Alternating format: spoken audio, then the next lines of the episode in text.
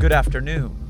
For those who are new, I'm Dr. Theron Sherman, and today we will be studying SCP 5218. This article contains mild descriptions of death of an animal, so if you're prepared for that, let's begin.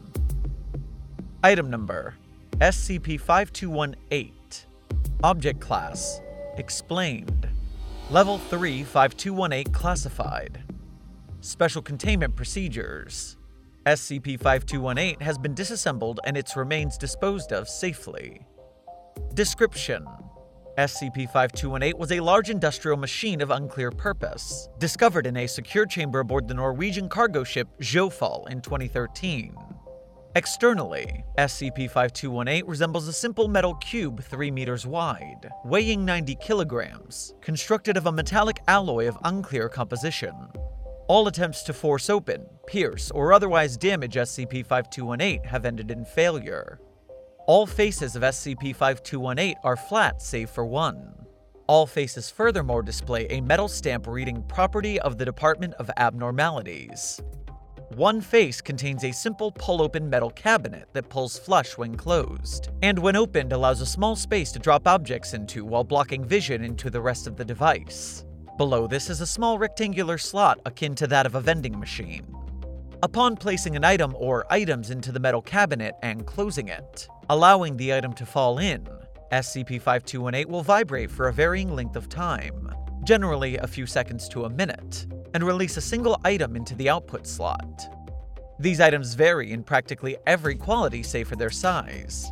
All are small enough to fit into the slot.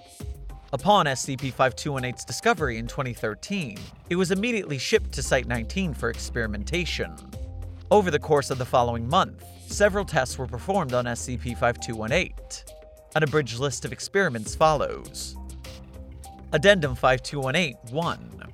Testing Log Input A single apple, red delicious variety.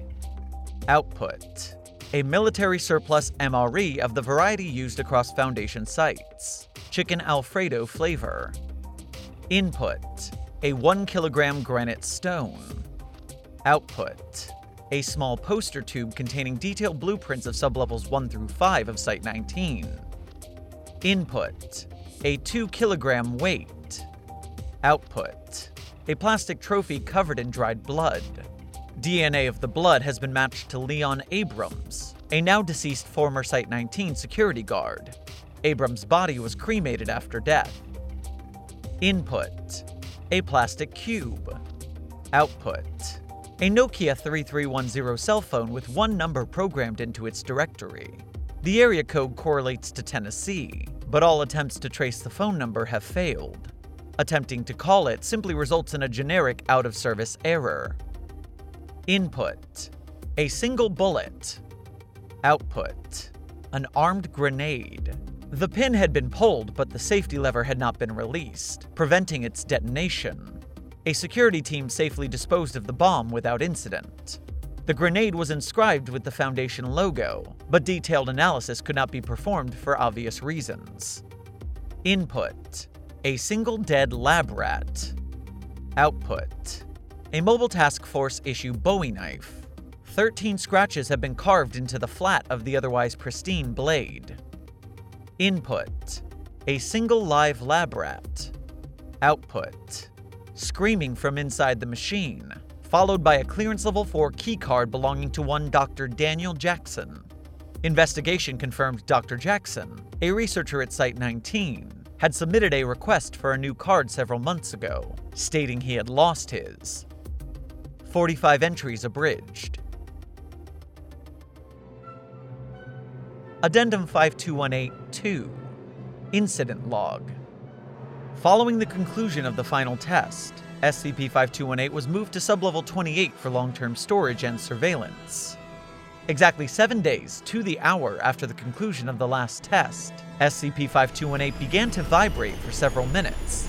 Security guards and researchers entered the room to investigate. Upon their entry, several seams in the exterior of SCP 5218 became visible as it unfolded via several hydraulic pistons and hinged arms, revealing its interior. The internal structure of SCP-5218 revealed that all items put into the cabinet slide down a chute into a plastic container of hydrofluoric acid, completely dissolving them. Sensors that detected an item going down the chute would trigger a circuit to release an item from an internal storage container that would slide down into the output slot. The internal container contained a variety of miscellaneous items, ranging from children's toys to simple electronics to loose mail. There does not appear to be a correlation between the item put into SCP-5218 and the item outputted by it.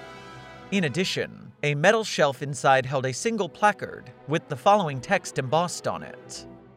Fuck You for Trying by Rami Salman. Three words and I can waste your entire month.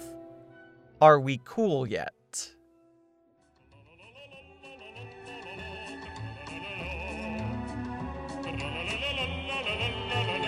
ho, ho, ho, ho.